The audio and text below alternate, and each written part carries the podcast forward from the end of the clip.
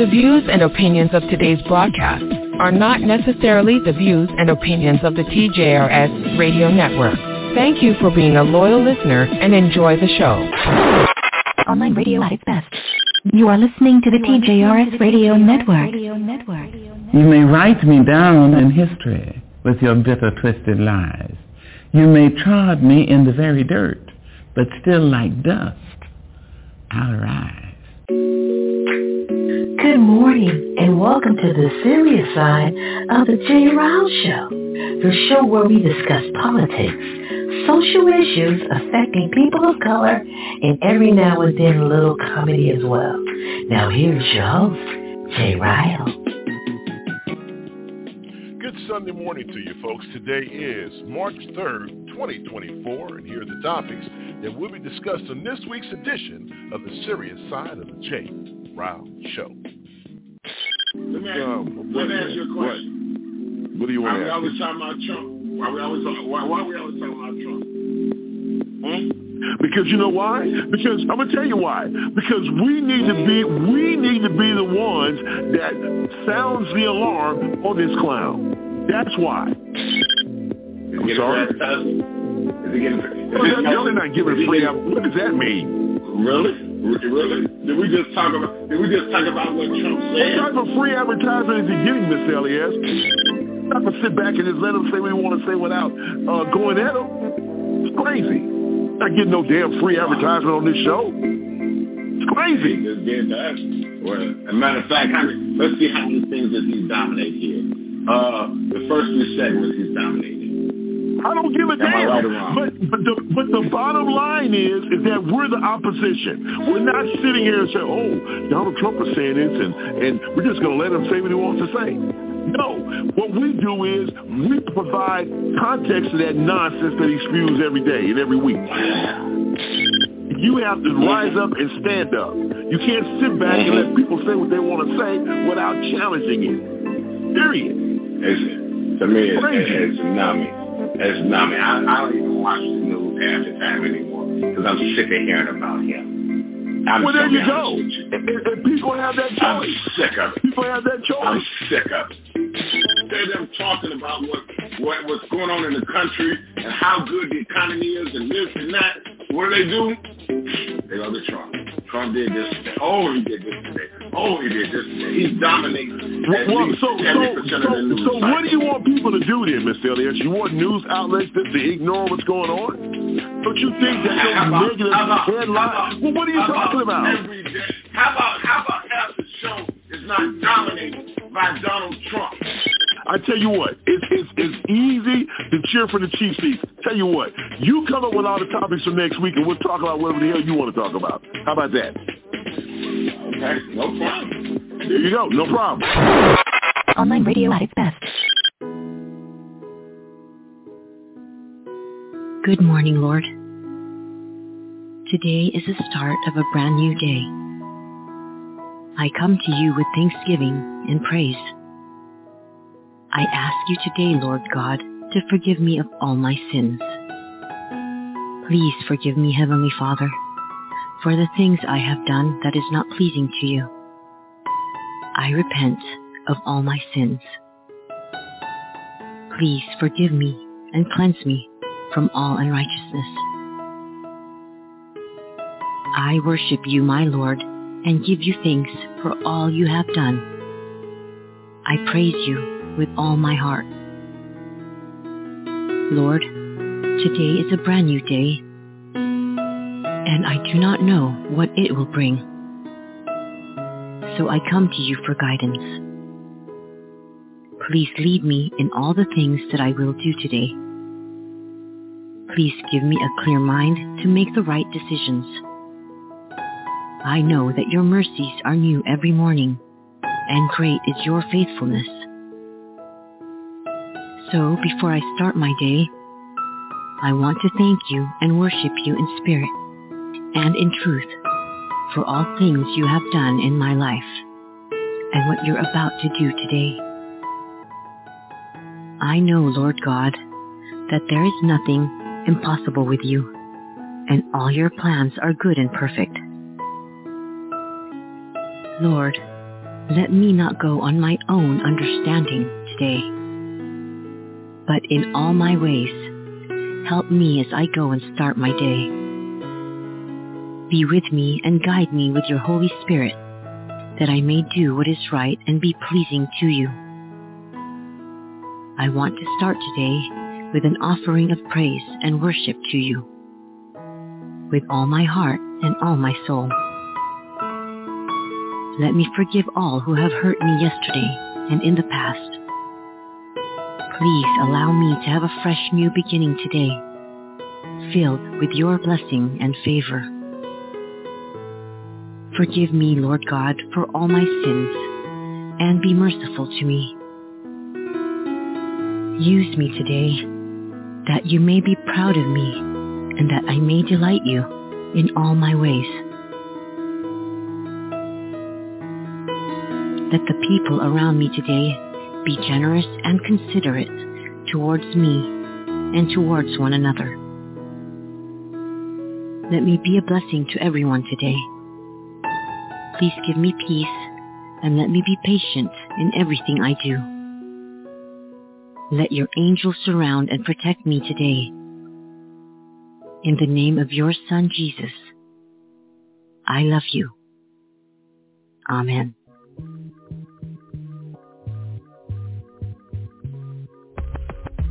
347-850-1272 is our caller number, 347-850-1272. It is the serious side of the J-Route Show, which happens every Sunday morning right here on the TJRS Radio Network, online radio.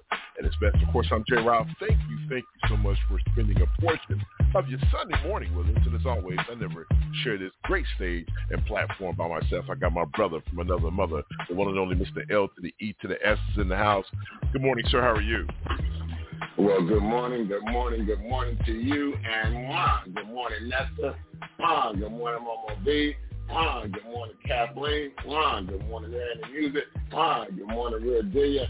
Mwah. Good morning, Rich Sister. And good morning, my brother Hawk. And good morning, my brother Jerome. The number's 347-850-1272. Vanessa's off today, and you know what Vanessa's doing. When Vanessa's not here, she's on the water. So uh, uh, be safe out there, Vanessa, and uh, we can't wait until you come back. And, of course, Jerome usually joins us after his commitment with Clear Channel Radio. But uh, if you listen to this show every week, you know it's time to wrap and clap things that will not make the agenda today. But, you know, we'll see. Uh, big story, though, I saw uh, this week, Mr. Elias, and I thought it was interesting. And so, and you know, we talk about black on black crime, and we talk about how, you know, in some cases, should we or should we not criticize other brothers and sisters? I have a different hmm. viewpoint on that. I know sometimes Jerome is like, well, you know, we should be careful. Yeah, I think that we need to call a spade a spade. But here's the story that I thought was interesting.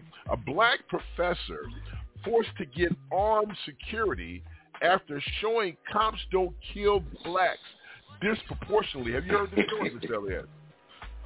No, I have not, Jay. I have not heard that oh, story okay, at all. Okay, so, so, so, okay, so economist Roland Fryer was caught in a frenzy after publishing a paper that found no racial bias in police shootings, recalling that his colleague, he had colleagues warning him that his study could be career-ending. The Harvard professor shared his experience with a guy by the name of Bari Weiss. He's a journalist for the Free Press. And when he published a paper researching racial bias in Houston policing, he recalled that people around him approved of the first portion of the paper that found police were twice as likely to use non-fatal force against blacks and Hispanics than those of other races. Now, the issue came with the latter part of his study that found not only were blacks not more likely to be shot than their white counterparts, but it was also, but it also meant that more than likely police would use their firearms against white suspects. so Fryer shared, the, okay, Fryer shared, even he was surprised with the results. He recruited eight fresh research assistants to redo the data, and they found the same results as before. Hmm. So let's continue. So, but after he confirmed the data, and was ready to share, that's when all hell broke loose, according to the professor. It was 101 pages, dense academic economist economist paper, economics paper, I'm sorry, with a 150 page in, uh, uh, appendix, okay? He stated. It was posted for four minutes before I got my first email that this is full of SHIT. And so it goes on to talk about how he had to have armed security. But here's the situation this guy is saying, Mr. Elias, and remember, he said in the Houston area, let's make sure we point that out. But he said he was surprised by the data, and he had it checked twice. Uh, what do you think about this thing, man? He needs armed security now because people are saying, look, that's some horse doo-doo, and we don't give a damn. We coming after you. Because once again, Hey. this is a situation where African Americans are being not represented in the facts and in the data. But he's saying that the data's clean. Your comments. Hey, you know, I, I couldn't tell you nothing about uh, uh, the Texas area, but what I can tell you about is that in Chicago, they they're gunning them down. They're gunning un, unarmed black men down like it's nobody's business. They went into a man's apartment. His last name was Goodlow, right? They they shot this man. He was unarmed, sleeping in his bed, and they shot him unarmed, and he was sleeping in his bed. And then after they shot him, and he got up, they tased him. They shot him in the chest. They tased him after that. But hey, you know, you know, they they're, not- they're not more likely to have white folks than black folks. Give me a break. You took you took you maybe took a small area and and, and, and got your data compiled. Do it nationwide, partner. Do it nationwide. Don't don't just don't don't don't compartmentalize something and and and and, and say it's this area. It's only the Houston area that this is happening in, and then put out a paper about it. No, do the entire nation.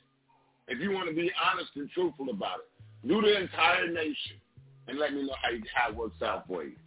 I can see why people are upset about it. I can't. Hmm. Wow. Well, people are upset, but the facts are the facts. The numbers are the numbers. And so even he didn't believe him at first, and he had his research specialist to go back and redo it. And uh, once again, the results were the same. So, uh, but hey, listen, I hear you. I, I I couldn't believe it either. But for this man to need armed, uh, you know, security is ridiculous. Uh, so, you know, at the end of the day, two wrongs don't make a right. So now this man is worried about his life because he put out some numbers and I don't know what I, you know. And I didn't, you know, I didn't read the whole article, but you know, I'm wondering what provoked him to even, con, you know, commission this study in the first place.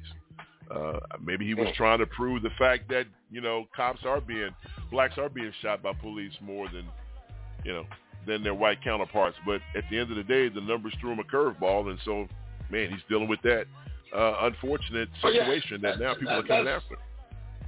But yeah, but you're you're you're you're you're com- com- compartmentalizing a, a certain area to say this. Well, That, that, yeah, that whites are why? Yeah, yeah, that, that, that, that's no, that's not a fair assessment of the United States of America. well, he didn't say it was. Okay, he's saying in this area, whites are shot more, uh, uh, more, more, more likely to shot be shot by black, uh, be shot by officers than blacks in this area. That's or is, it, is he saying that and, and, and that uh, whites are more uh, likely to be shot by police than blacks? I don't know. Which I- think- come out with it? I don't know. I, I think when you conduct studies, you say, okay, look, I got to find something that represents the nation. So Houston is kind of a melting pot. So you can't, you know, first of all, you're not going to have the money or the res- the resources to do the whole nation. So you say, okay, let me take something that represents the whole nation to a certain degree. It's the fourth largest city in the nation. Uh, you know, you have like millions and millions of people here. Let's conduct a study here. And, you know, once again, they were like, wow. So maybe if he'd have conducted the study in Chicago, maybe he would have gotten a different result. I don't know why he chose Houston. I, don't believe it.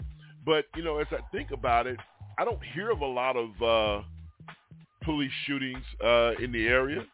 To be honest with you, of African American men, unarmed African American men, just to stick with that tune, uh, with that tone, I should say. But you know, once again, I have no idea why he chose uh, Houston. I have no idea. But nevertheless, the data threw him a curveball, Or maybe that's what he was looking for. I I, I, I don't know. Uh, but but anyway, it's it's uh, it's crazy. But we both can agree that this man shouldn't. You know, he doesn't need to have. He shouldn't have to have to hire uh, security, right, to protect himself because he conducted a study. Do we both agree on that? Correct. Yeah, he okay. shouldn't have to hire first his data. You know that I mean that's his data or whatever. He shouldn't have security. But you also you also should realize that the repercussions of you making a study like this is going to cause you some hell. Because you know you you you you're, you're you know if you look at Breonna Taylor, what what what did they what, what did she do to, to die?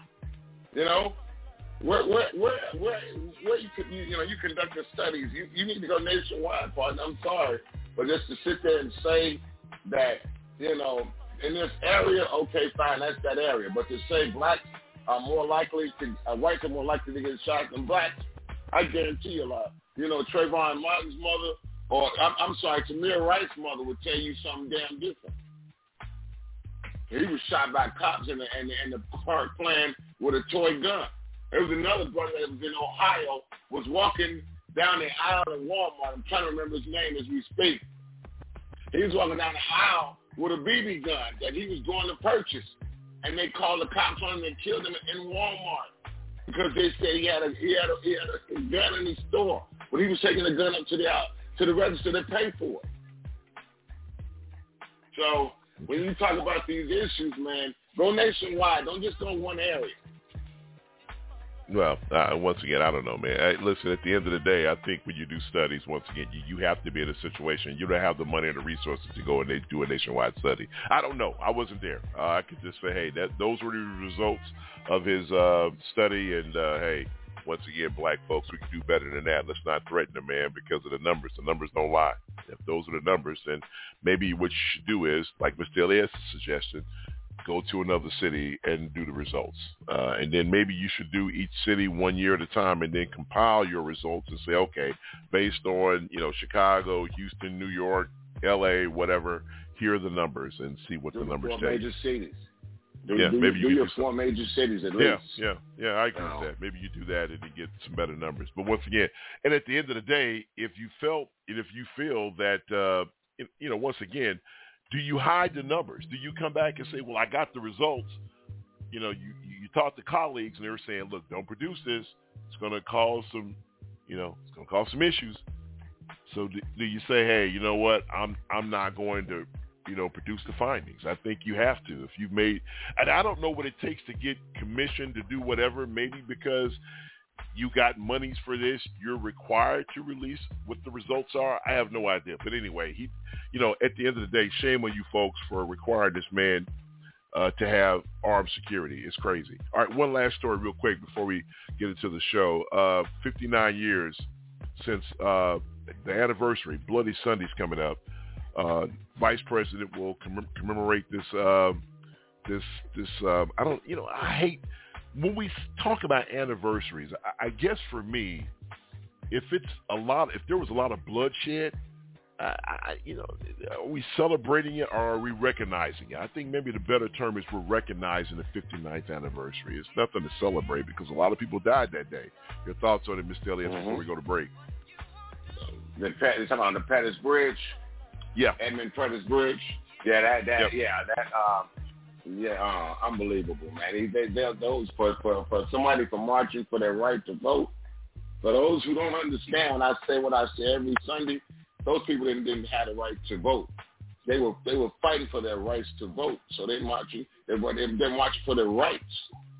So for all you people who act like this this is just a, a, a luxury that we always have, every every so many years it has to this law has to be passed so that you will have the right to vote.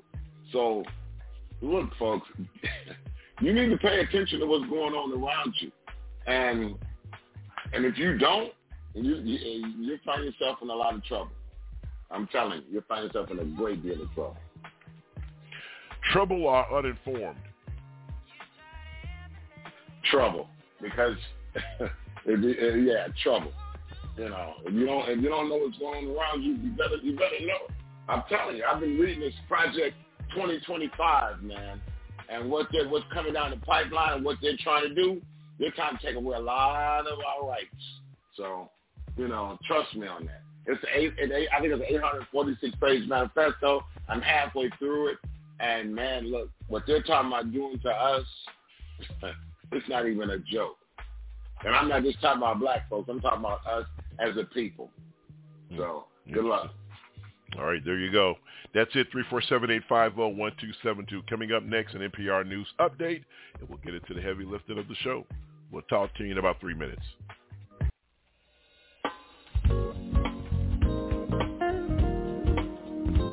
Live from NPR News in Washington, I'm Giles Snyder.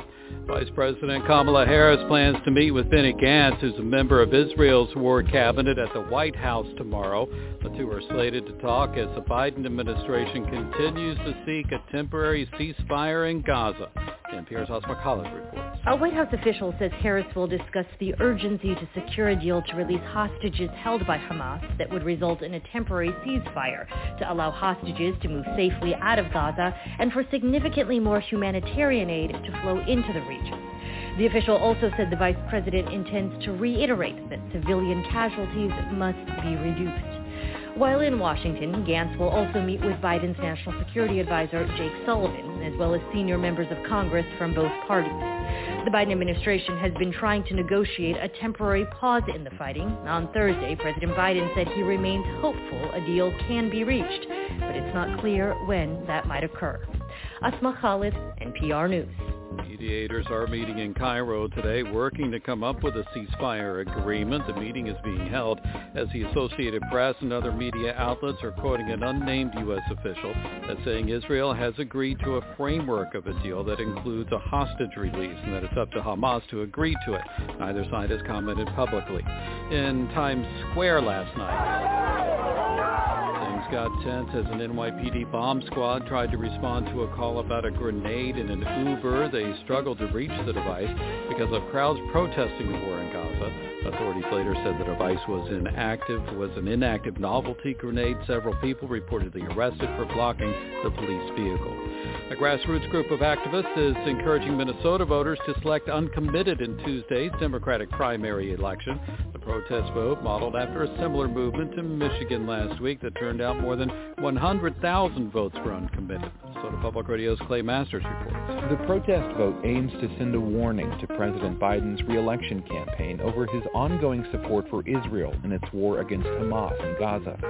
Jaylani Hussein is an activist with Uncommitted Minnesota he was one of many activists in the Twin Cities who spoke at local mosques after Friday prayers. And we're just hoping our neighbors come out in hopes that we can see a ceasefire, in hopes we can save lives. And so we're asking Minnesotans who are thinking about this to think that this is just a protest vote. Like some areas of Michigan, the Twin Cities of Minneapolis and St. Paul have a significant population of Muslim voters.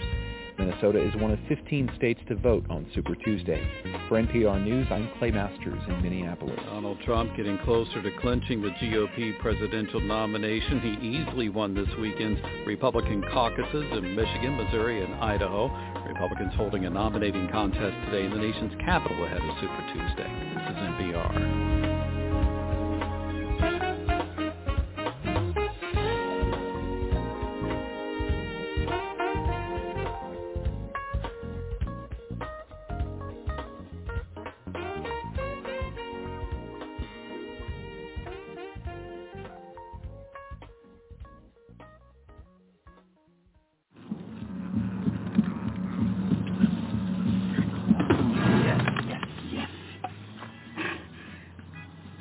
Hi. I suppose you're wondering what an A-list celebrity like me is doing in a place like this. You must know, I'm saving the world. Oh, hi, Beth. Yep, saving the world again. Did you know that 40% of all the food produced in the United States is thrown away? That means everything that went into that food, the pesticides, the water, the land, was all for nothing. Just look at this perfectly good food thrown in the trash. The pizza with extra Cheerios. These goldfish and Band-Aid tacos. And just look at this perfect trash burger. This pasta dog looks delicious. You don't have to dumpster dive like Ed Begley Jr. to save the planet. Fight food waste by shopping smart and using what you buy before it gets trashed. That's way better. Ooh, arugula. Do your part and find out other world-saving tips at betterthaned.org. Online radio at its best. How about how about half the show is not dominated by Donald Trump? How about that? Well, I tell you what, the next Sunday, I tell you what, this Dick. Hey, listen, I tell you what, it's it's it's easy to cheer for the Chiefs. season. Tell you what, you come up with all the topics for next week, and we'll talk about whatever the hell you want to talk about. How about that? Okay, no problem. Welcome back in 347-850-1272. It is 25 minutes after the hour. You're listening to the serious side uh, with uh, your boy and uh, your other boys. Uh, the L&J gang, uh, we in the house. Vanessa's off this morning. Of course, Jerome usually joins us after his commitment, Clear Channel Radio. So that was the exchange from last week. Mr. Elias and I must see TV or must listen radio, as the pastor likes to dub it. So basically, what we're going to do today is, Mr. Elias is all on you, brother. We, we're going to talk about whatever you want to talk about because you last week said that we talk about Donald Trump too much, and I thought about it during the week. I said, you know what, this guy's right. So, hey, Mr. Elias, what's on the agenda for this morning, sir?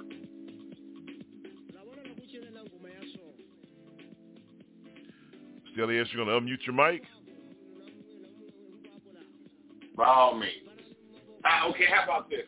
After 39 years of causing hell, the, the, the Grim Reaper, uh, Moscow Mitch, is finally stepping down out of uh, his uh, out of his leadership role, and then in two more years, his his his ugly, uh, malmute looking ass will not be running for re-election again. So let, let's start off right there, man. I know that's your guy. I know that's your guy. So yeah, he's stepping down after. Oh, yes. Uh, I'm sorry. I didn't mean to interrupt. Oh, after uh, this is my last term running uh, as minority leader of the U.S. Senate. Uh, I will uh, move to the back row. I will uh, continue to serve my constituents, but uh, I will not run for re-election. Yeah, I got it, Mr. Elias. All you have to do is call, brother. I am there. So that's a good point. I mean, so so Mitch, listen. Let me tell you something. The effect that this guy has has and will have for the future of this country is ridiculous, right? I mean, Yes. because Yes. he refused. And we're talking about, we always talk about Merrick Garland. Okay, that's one. But listen, man, think about all the federal judges that he blocked and allowed Donald Trump to fill those roles. He has changed the bench forever. And that's the reason why we're dealing with, you know, we talked about last week, the IVF. You know. Alabama, Mhm. you know, now is saying, hey, you know what? If you, uh, those are, those little embryos are children.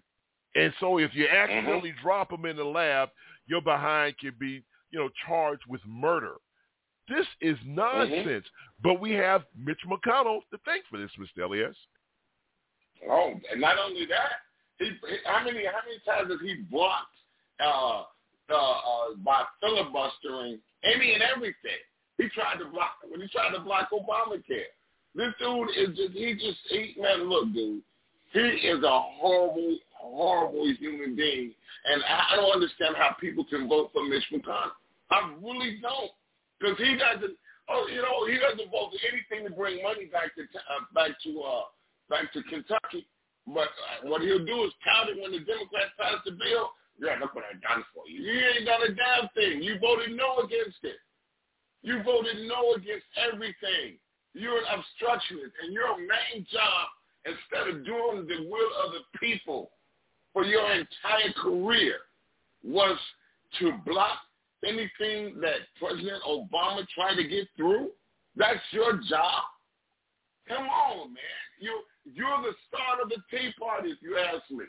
He's the start of the Tea Party because if he had not been an obstructionist and and cried all this other stuff when he's crying, then we go into all this crap. Just hey man, shut your mouth and work. If, if you don't like it, why why are you out here just why are you blocking everything to help people?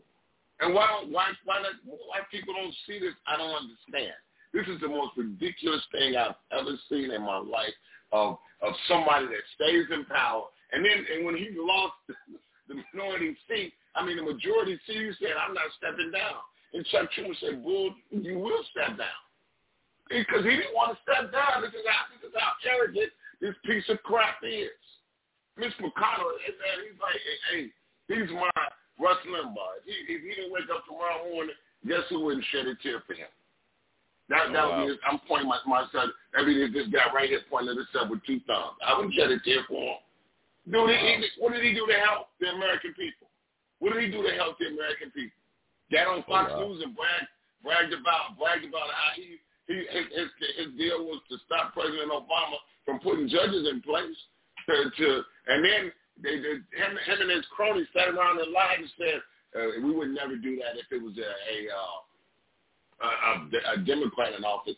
So you know, give us the it's only he only has ten months left in his uh in, in the presidency. So why would why would we do that? And then Don and then, then, then the orange haired dude had 30 days left in his presidency, and they pushed it through. Amy Coney Barrett. So this is this is just unreal. It's unprecedented. This guy, like I said, if he didn't wake up tomorrow morning, guess who wouldn't be sad? Wow. I ain't wishing nothing on him. But I wouldn't shed well, a tear on. Him. I wouldn't shed sound, a tear. I would. Sounds like it. Mm.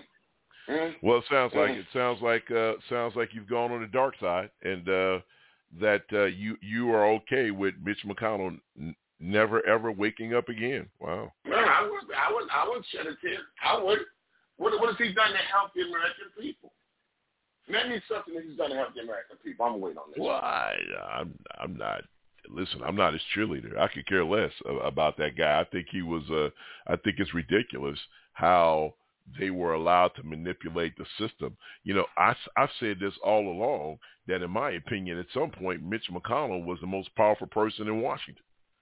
How can you sit here and mm-hmm. deny a president the the ability uh, to appoint Supreme Court judges? And like you said, I think you said it a little backwards, but I get the gist of what you were saying. How, you know, once again, President Obama had 10 months left in office saying that the American people should have the right to choose and have a say-so in the next Supreme Court justice.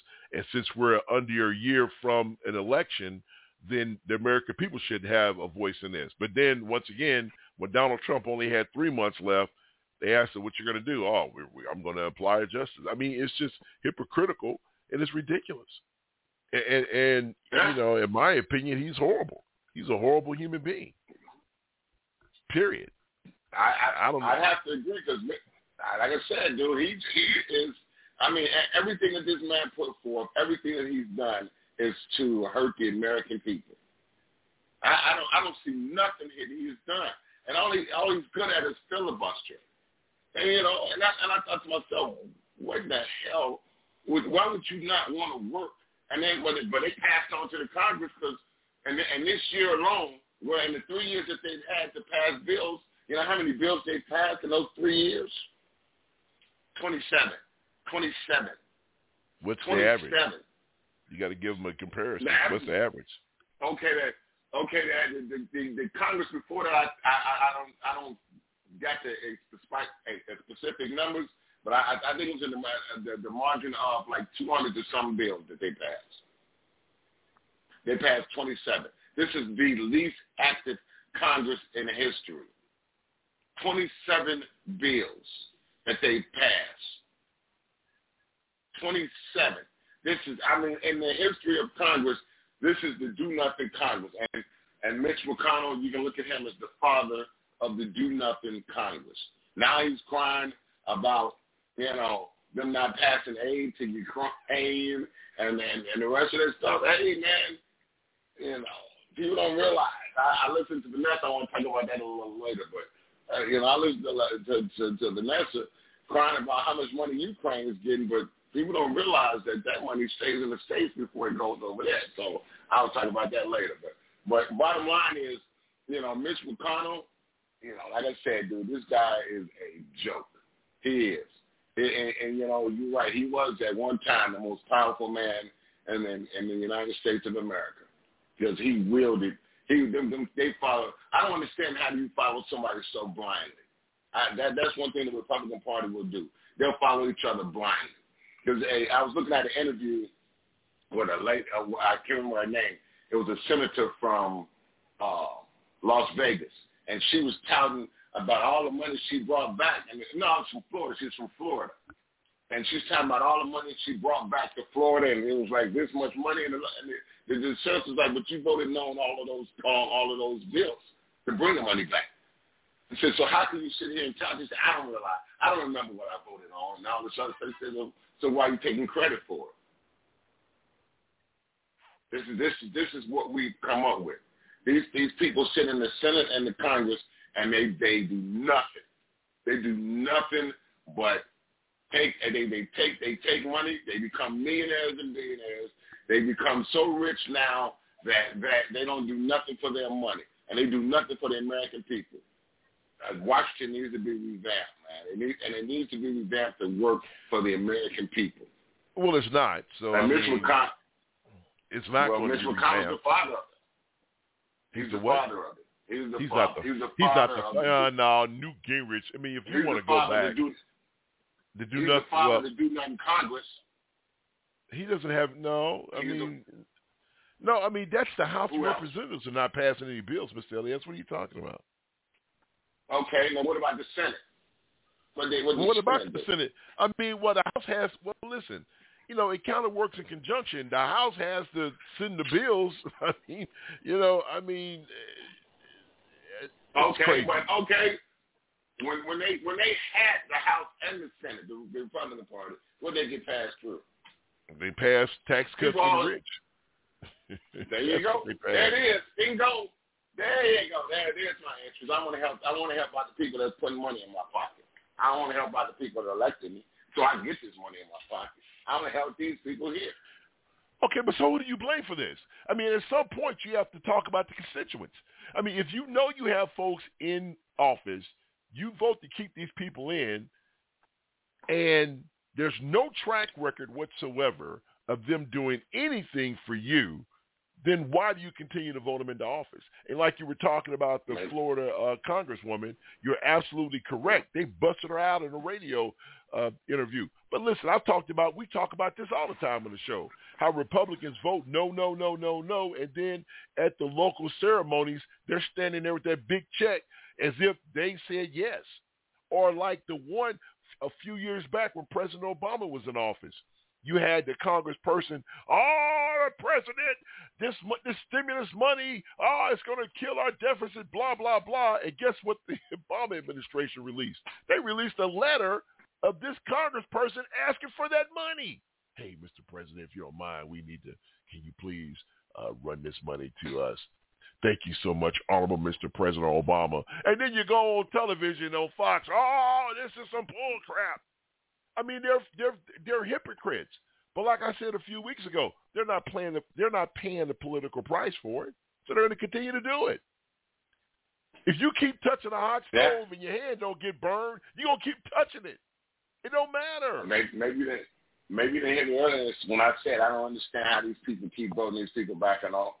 I don't. I, I, don't didn't get hear that. Well, I don't get it either. I, I don't. It, I- it, it doesn't. It doesn't make common sense to me how you can vote for your own interests. I mean, against your own interests. How you can vote against that. And Mitch McConnell stood. And Kentucky is a poor state that that needs a lot of money from the government, and he pulls a lot of money from the government, but he never votes to bring the money back to Kentucky. I don't. It, it, it befuddles, like oh, boy Al used to say, it befuddles me how these people can can get back in office. It's it's really you know, and, and, and it, to me it comes down to the fact that I don't want to vote for a Democrat. I, you know what? I don't care. I, if you helping me and you helping my pockets and you helping me to to get where I want to get to, I don't care about your party affiliation. I really don't. What I want to do is win. That that that's that's my that's my deal. I want to win, and a lot of these people don't care. They they they're in poor states. And Alexandra Pelosi, when she did uh, Nancy Pelosi's daughter did a documentary down in Mississippi, and the documentary was so so telling that the guy said, "I don't want no Obamacare. I don't want to be on uh, anything that the government gives." And, the, and she said, "Aren't you on welfare?" I said, "Yep, I sure am." And it's like, that's government assistance, partner. And then he says, oh, then, then he asked, he asked the lady, he said, hey, so what do you think about Obamacare? It sucks. And then she said, what do you think about the Affordable Care Act? It's the greatest thing since sliced bread. And she said, you know, that's one and the same. He said, Obamacare and Affordable Care Act are the same. He said, no, they're not. so this is the misinformed voters that we get. And Mitch McConnell has a bunch of in Kentucky. Trust. Well, well, and, I don't know, even know if his, his, mm-hmm, go ahead. His stranglehold on his stranglehold on Kentucky is because he couldn't get his his boy in there, which is my the the, the black guy. I didn't want to talk about him. I was calling him black guy. Daniel uh, whatever Cameron. his name is. Yeah, he yeah he couldn't get it. He couldn't get it. He couldn't get him in. So and, and he and wanted him to be governor. governor goes. Yeah. Yeah, governor. Yeah, exactly. So, you know, it's time for him to go. I, I gotta say, I, I, it won't be a sad day to see him go.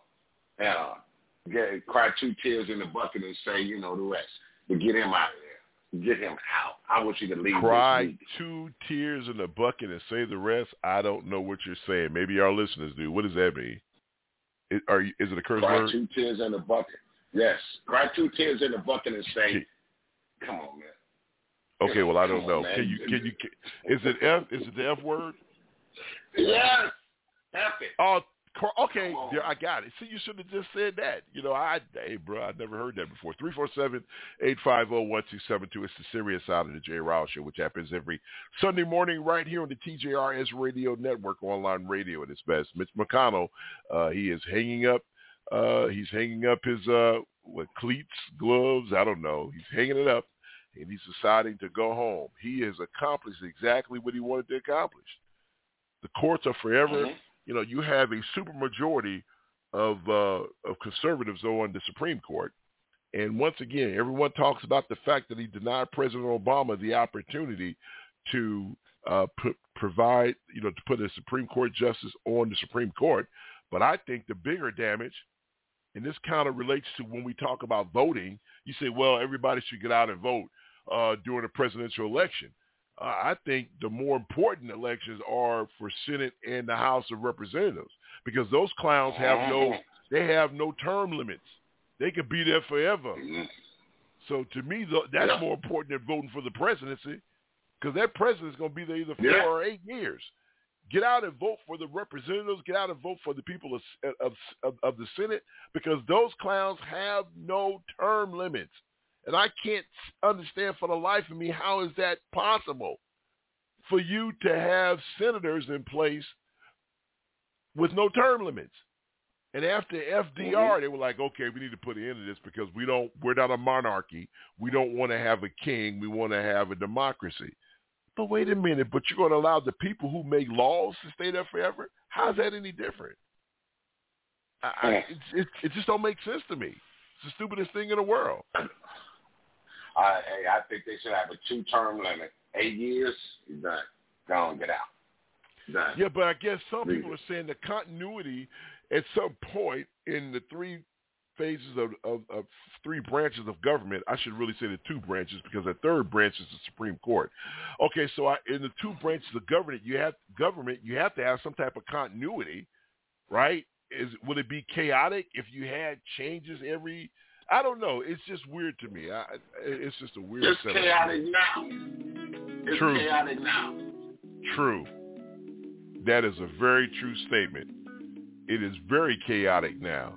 So what difference would it make if you had term limits on senators and representatives? I think they should do it. 347-850-1272. All right, listen. The price of gas is high. The price of groceries, it's high. And so is the price of insurance. In this week's edition of A Four Minutes Less, something that you need to know Going to take a deeper dive. How much are you paying for car insurance? It's Cavina time. In four minutes or less, something that you need to know. And we'll be right back after this.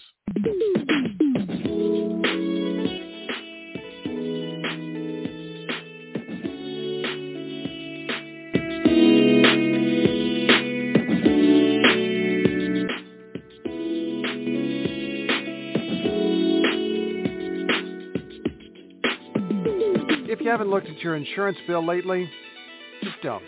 Home and auto insurance premiums have been climbing at double-digit rates throughout this country, even as overall inflation has been coming down. NPR Scott Horsley reports. Ezra Croft has never filed an insurance claim, and his house in Raleigh, North Carolina isn't close to a stormy coastline or a fire-prone forest. So Croft was surprised when his annual homeowner's insurance premium shot up to $1,600, $700 more than he was paying just a couple of years ago. I'm a middle income guy. I Don't make a ton of extra money. At this point, I'm teetering on the point of inaffordability. North Carolina's insurance commissioner has gotten tens of thousands of similar complaints. Croft went to a hearing last month where there were lots of unhappy insurance customers. Every single person there was furious and scared and confused. Similar pain is being felt all over the country as insurance companies try to raise homeowners' premiums by more than 11% last year. Auto insurance premiums are climbing even faster, according to S&P Global Market Intelligence. Paul Morrow in Herndon, Virginia, says the cost of his family's auto insurance just jumped by $600 a year. Here's the kicker. My wife and I both work from home, so we, we have no commute to speak of. It just feels like everything is rising at a scary rate. Insurance companies insist they're just playing catch-up after two years of big losses. Sean Kevelighan, who heads the Insurance Information Institute, says for every dollar companies collected last year in home and auto premiums, they paid out a dollar ten. Nobody wants to have that higher price bill, but insurance does need to price insurance according to the risk level that's out there. Inflation is partly to blame for those big payouts. Fixing or replacing damaged homes and cars has gotten more expensive. But insurers are also having to contend with a mounting toll of natural disasters, and not just in the usual places like Florida and California. S&P's Tim Zawacki says there were nearly two dozen billion-dollar storms last year, spreading lightning, hail, and damaging winds through many parts of the country. While a lot of these storms don't make national headlines, they do tend to be very costly at the local level, and the sort of breadth of where these storms are occurring is something that I think the industry is quite concerned about. As a result, insurance premiums are likely to keep climbing this year, even as overall inflation cools.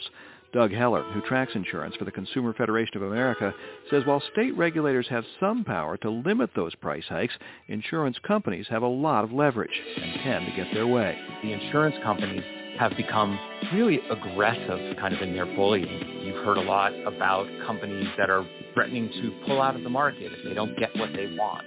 Generally speaking, that bullying has worked. Heller says customers can sometimes save money by shopping around. Alicia Vittori switched insurers after the cost of her family's auto policy jumped more than $1,000 it was Liberty Mutual. Mm-hmm. We've since switched to State Farm mm-hmm. since the renewal went up so much. Vittori, who lives in Nashville, says while she managed to shave a few hundred dollars off the bill, she's still paying a lot more than she was two years ago. I shopped a lot, and no matter what, it was going to be a price increase. What can you do? You know, you need insurance. You can't have a vehicle or a house without them. So you have to pay for it, and you figure out where you can cut other things to make sure that you can drive around. Auto insurance is required in most states, and so is homeowners coverage if you have a mortgage. Still, as the cost of insurance goes up, more people are scaling back their coverage, or even going without. The Consumer Federation's Heller warns that's dangerous. We are very concerned that this escalating premiums are going to lead to escalating rates of uninsured drivers and homeowners, which makes us all quite vulnerable. Insurance is the way that we deal with the risky world. And while the price of repairs and replacement may moderate over time, the risk of severe weather only seems to be getting worse. Scott Horsley, NPR News, Washington.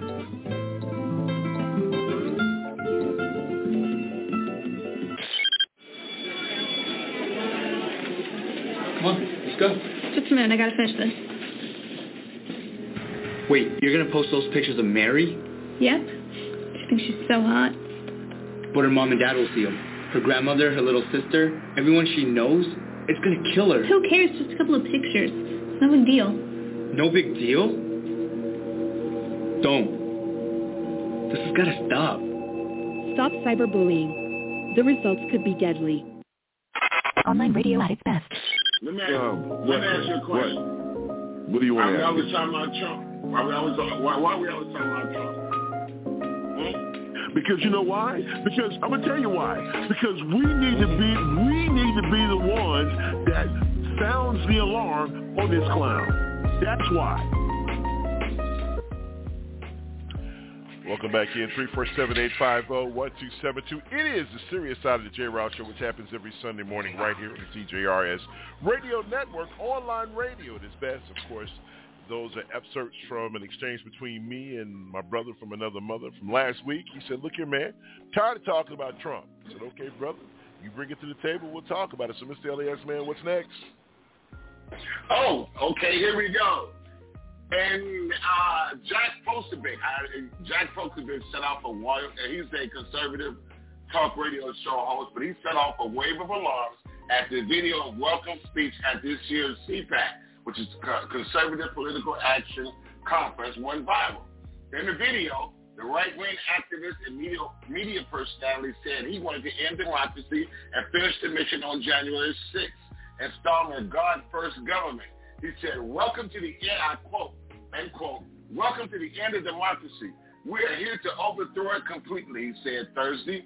We didn't get all the way there on January 6th, but we went, but we will endeavor and get, we will, will endeavor and get to get rid of it. So what this guy is trying to tell you, which I've been saying all along, is that he wants to get rid of democracy, which means you will not have a right to vote. You won't have a right to do anything. It will be an autocracy, and the King Trump will be here forever. So listen, you guys need and then I looked at a news story last night and said, oh, he was just joking. Who in the hell jokes like that about democracy? He was not joking. He was saying installing a God-first government. This guy, hey, hey, look, he wants to end your way of life. He does. If we don't get out and vote, folks, this guy, this guy talks what he's what he's what he's been doing, and he says he's been known for internet trolling, conspiracy theories, uh, blistering rhetoric. Said uh, in this uh, sequential speech and in an interview with the NBC News that the statements were largely uh, uh, poking fun. He said it, they were sarcastic, poking fun at what he sees as a lack of democracy, uh, democratic values from the President Joe Biden, from President Joe Biden's administration. Yeah, this guy's not joking. Hmm. He's not. joking. He said we're supportive of the Constitutional Republic. Uh, said on Friday, Friday conservatives at large. Yeah, right. This guy's not joking. He's he's he is not joking. Now, these, these, these, they're, they're, hmm? No, go ahead. Go ahead. Finish your thought. Uh, he, no, he's not joking because if you look at what they're trying to push through the Supreme Court now, it's a little scary. It's a little scary. Yeah, it's a little scary. I, I, but but but I have to say this, uh, you know, because it's just you know you know how we do. I, this this is Trump. I mean, Jan, January sixth is is Donald Trump. so so you said we were going to be Trump free today, and January sixth. If that's not this, Trump, no, I, I don't know. No, this guy. I'm just. I'm reading what this guy said about getting rid of democracy. Well, okay, but we all know that that's exactly what Donald Trump wants. He referred to January 6th, which is the reason why this guy has 91 counts or whatever that's against him. So, you know, once again, so we can talk about it, but I, I'm going, I'm going I, back I, to what? I didn't, I didn't bring up Donald Trump. You, you said you, you read his, Jack you read his, This is what this guy said. This is okay. what this guy said. I didn't bring up oh. Donald Trump. You did. You want what the last guy do? You bring up okay. Listen, folks. Somebody help me out with this. You bring up democracy, end of democracy, right? You say January 6th, and then you quoted the guy saying something Trump like whatever. If this is not a topic based on Donald Trump, I don't know what is. I mean, it's okay. We could definitely have the conversation, but my bigger point is is that we have to be able to put these people on blast when they say nonsense. This guy is crazy. He's nuts. I'm, and, and, and, what, what, what, what did you see Donald Trump in, in, in any of his uh, in any of his in his statement that I just read? You you read that the guy Oh my God! You said the guy said we can have a Trump like whatever. You, re- I heard you say Trump, and and I'm like, oh, but then you say January 6th. January 6th. Well, I didn't read that. I, I read off that. I didn't read that about Trump. Like he said, we didn't get off okay. on January 6th, but we okay. Do me a favor. To get do, do me a favor. Do me a favor. Can you just can you can you reintroduce the segment? Can you read what you read before, word by word? Okay. Jack Posobiec set off a wave of alarm after the, after a video welcoming speech this year, Conservative Political Action Conference went viral. Yes. In the video, the right-wing activist uh, and media person said he wanted to end democracy and finish the mission on January 6th. Uh, Mhm. A God-first uh, government. Welcome to the end of democracy. We're here to overthrow I thought you said a Trump first. You, you said a Trump no, first. he said we're here to overthrow. No, when I said Trump first, I said Go- God go- first. Okay, go ahead and finish We're, we're. Go ahead. welcome, welcome to the end of that. Welcome, I said, quote, we're, elf, we're welcome to end of democracy. We're here to overthrow it completely, he said Thursday. We didn't get there all the way on January 6th, but we will, we will endeavor to get rid of it. What did you hear Trump at in there? You you you said Please Trump the first time, man. You, you, you no, said I it first time. not. Okay, all right, all right, all right, all right. I I'm not. read the same thing I just read. Hey, hey, hey, man, calm down. I don't want you to have a heart attack on the air. you about to blow a gasket. Calm down, cool breeze. You You was. you. You- said Trump. Okay, fine. I'm not gonna argue with you, but anyway. So going back to what you talking about with this crazy guy, he is cuckoo for cocoa puffs, but that's the whole Republican Party. So let's. Here's the challenge. How are we going to talk about this without bringing up Trump? Because he said January 6th, end of democracy. The last time I checked, Donald Trump said that he wanted to be a dictator for one day. A lot of people are saying that if he gets reelected, that's going to be the end of democracy because he's already saying he's already identified stooges that he wants a part of his administration. But I'm going to step back and I'm going to let you lead the conversation. I want to see how we're going to talk about this without bringing up Trump's name. I, I, I don't. But I but- wanna. Okay, Bottom it's on you. th- Yes. We're talking. We're, we're talking about CPAC. This, this is CPAC. This is the, the Republican Party's. This is their. This is their like their convention to get together. This is the Conservative uh, Political Action Conference. So this is this is their get together. So this is what the Republican Party is running on. They're running on an ending democracy. This is what this is. This is what the people need to know. They want to end democracy. They want to wipe it out so that you have no more rights. You can't vote. You can't do anything without the government's approval. This is Russia 2.0 is what they're trying to push in our face as we speak right now. See how Trump Russia never entered that 2.0. conversation? Well, well, See no, how Trump okay, never wait, entered wait, that no, conversation? the conversation's not over, Mr. Elias. So keep going. Let's go. We're, it, it- the conversation's not over. So, so the, the the gist of this whole everything that this guy is talking about has Trump written all over it. They want to get rid of democracy. Get rid of democracy. Go ahead. Go ahead. If you read, if you read Project 2025, like I said, it states that even if this the orange-haired guy ain't in office and they they elected a, a- a Republican president, this is their plan to get rid of democracy. Has nothing to do with Trump. Had they elected anybody else, Project 2025, if you get a Republican in there, this is their game plan to get rid of democracy. Now, how is Trump involved in that conversation, Mister? Please tell listen, I, I just want to know how we're going to have the conversation without bringing up Donald Trump. I, I, I just, I don't Have I brought him up yet? What, what, but, I okay, but we're yet? still talking, Mr. Elias. We're still talking, and so you know the bottom line is okay. So where do we go from here? He said Jan six, right? We're talking about ending democracy, right? So if we're talking about ending democracy, there's only one person that's in the 2024 presidential race that's talking about being a dictator. There's only one, and we already know his name. If, if if you read like I like I sent the text message out to you guys, if you start reading that Project 2025, no matter who's in office, if you're a Republican, they're going to get rid of it. It don't matter But- who's in office. But but what you're but, see, but what office. you're failing to understand is is that Donald Trump is providing the cover for these yahoos to come out and jump on the national stage. They're saying things that they would never say before. You never would have in a thousand years, not a thousand years, but in today's in today's settings, you have a bunch of white boys with tiki uh, torches talking about Jews or Jews can't replace us. You you have people going on the radio saying things on television, saying things that were deep dark dark secrets in the past. You've heard Republicans say this. They are saying things out loud that people used to whisper in the chambers of Congress. This guy has provided them the platform to say and do all this nonsense. He is a direct threat to democracy. Period. Full stop. End. He is. And the Republican out Party vote, is what you're starting to realize is a direct, uh, they're, they're, listen. they're a direct threat to No, no, the the MAGA Republican Party, the MAGA. Because I'm gonna tell you something. There are a lot of Republicans, well-established Republicans, who have left that party because of Donald Trump.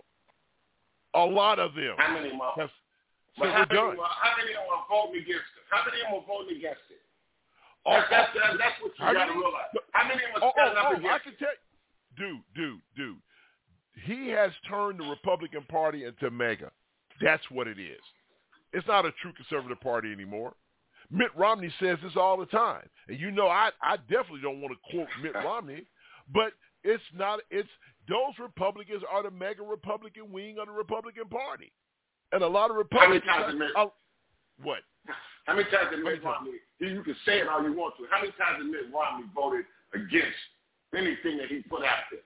I'll well, wait. but see, but hold I'll on wait. now. That's hold, hold I'll on. wait. That's not That's fair. hypocritical.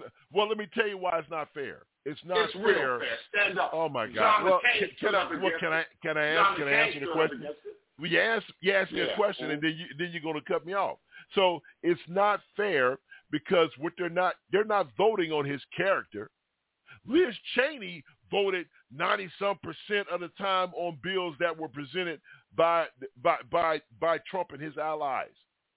They're, listen, if they're conservatives, they're conservatives. But at the end of the day, they didn't vote on a bill that says uh, ban uh, Muslims. They they didn't vote on those types of bills. So there was no Mhm. bill that there was no bill on there was no bill on the man's character because I guarantee you when his Mm. character was online, guess what? Mitt Romney voted to impeach him. Mm. Liz Cheney wrote. Liz Cheney voted to impeach him. So when his character was on the line, Did- did- they did stood Mitch- up and voted. Did, did Mitch McConnell vote to impeach him? I said, I said, They don't I stand said- up. Come on, let's be honest. listen, man, listen, man. Let, let me tell you something. At the end of the day, Mitch McConnell, we just talked about him. He is a sorry piece of you know what. So for you to even bring up a guy that last segment you said if he doesn't wake up tomorrow, you won't lose a wink of sleep. Why would you use him as your example? He's already a flawed individual.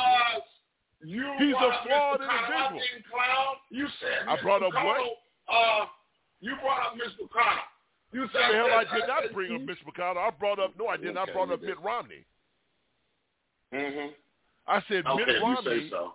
Liz Cheney, those people, you said, well, they're voting for him. They voted for all his bills. Dude, I'm saying that if he's Mhm. putting conservative bills on the table, they are conservatives. They voted for this with this guy 95% of the time. But how, how many of them, how many of them voted? How many of them voted to impeach him? There, there, there it is. Because they had voted to impeach him. Guess what we wouldn't be dealing with right now? Guess Oh, but what? guess Jack? what? We wouldn't be You know what? with right as we speak I'll, right I'll, now. I'll, I'll answer the question. Guess what? The, the, the, the Mm-hmm. Republicans that I mentioned, they all voted uh, to, to uh, impeach him. Every last one of them. Mhm. You, you so it goes back. It go. It goes back to. Uh, it, it goes back to the. There's a lot of Republicans that are retiring too, because they say, you know what, I can't be a part of this. I can't be a part of the MAGA movement. There are a lot of prominent Republicans who have left the party because of this guy. Mhm. So what we have is a friends. We have one of the greatest. We we have two major political parties, and one has been taken over by a bunch of crazy people. You sent me a, a, a text a few weeks back, and I just watched it the other day, and it was amazing how they posted questions to Trump supporters saying, "Hey, you know, uh, uh, you know, man, God dang it, uh, uh, uh, Joe Biden paid uh, for a stripper." Oh, he did? That's wrong. Blah, blah, blah. Well, I'm sorry. I got my notes mixed up. It was Donald Trump. Oh, well, uh, well, maybe there was something more to it. It was, I, I, I almost fell out of my chair when I saw that. Mm-hmm. oh, my God. Uh, well, you These know, are the faithful uh, people to him. They're faithful to him. And they're not going to leave his side. That's why I keep saying what I'm saying. That's why I say what I'm saying. they, they, they, they're my faithful God. to him no matter what happens. They're going to be faithful to him. Yep. No matter, hey, man, oh, he's messed up for doing stuff like that. Can you believe Joe Biden did that? Oh, Joe, it wasn't Joe Biden, Donald Trump. Oh, well, see, he, he's under much pressure. and Oh, he, my hey, look, they're going to make excuses up for him. Yeah, they'll make excuses up for. I, I, I, when I, folks, when I tell you, and I wish this is the times we need to probably be more active on Twitter and stuff like that.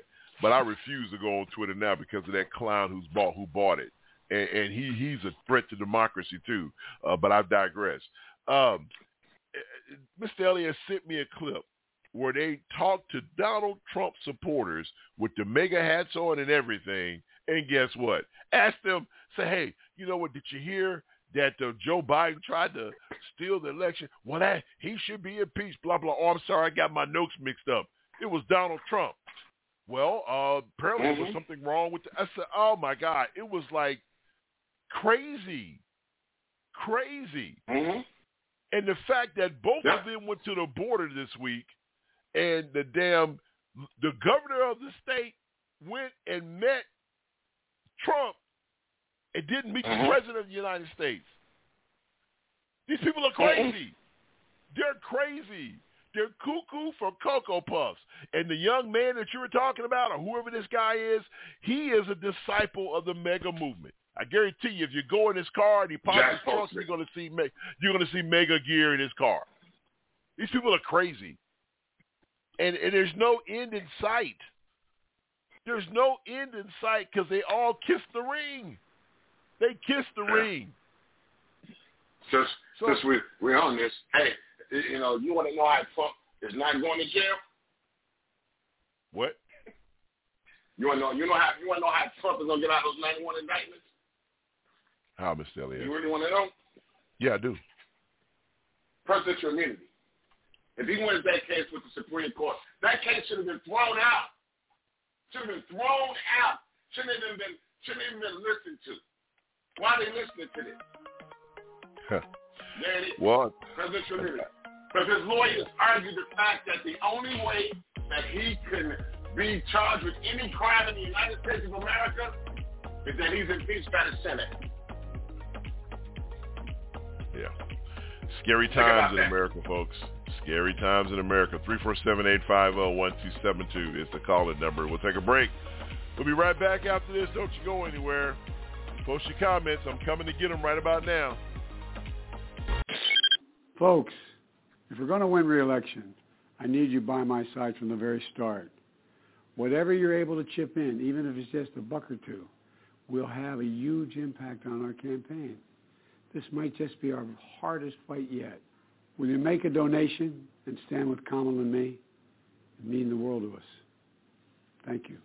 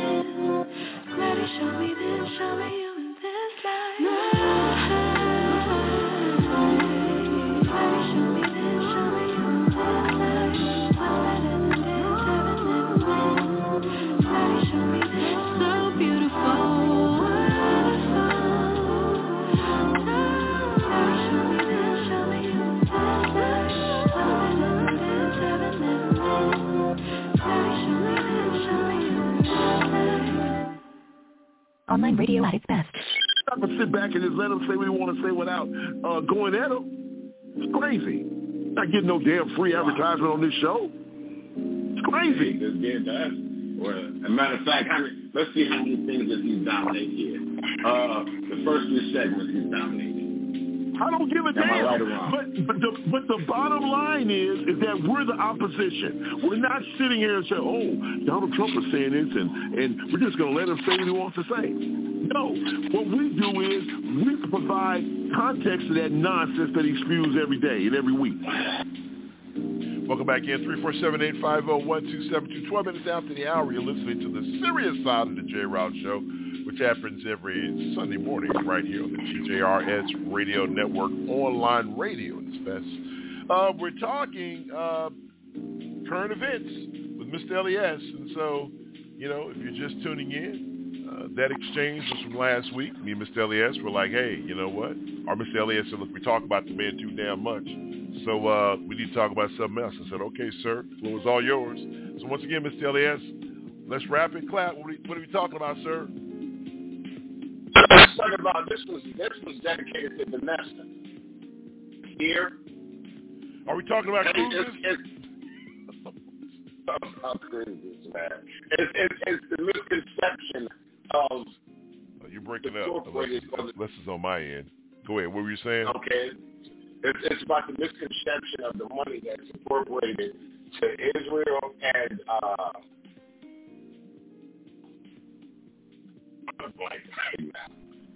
Yeah, you yeah you sound like a, a, a robot, but I got the gist of what you were saying. So, you know, if you're just tuning into this show, or if you're a first time listener, one of our co-hosts, you know, every now and then, okay, uh, every now and then, uh, people accuse her of sounding like a Republican because some of her thoughts when it comes to, you know, the appropriation of funds and things of that nature, you know, her thoughts, to be perfectly honest with you, they sound very Republican.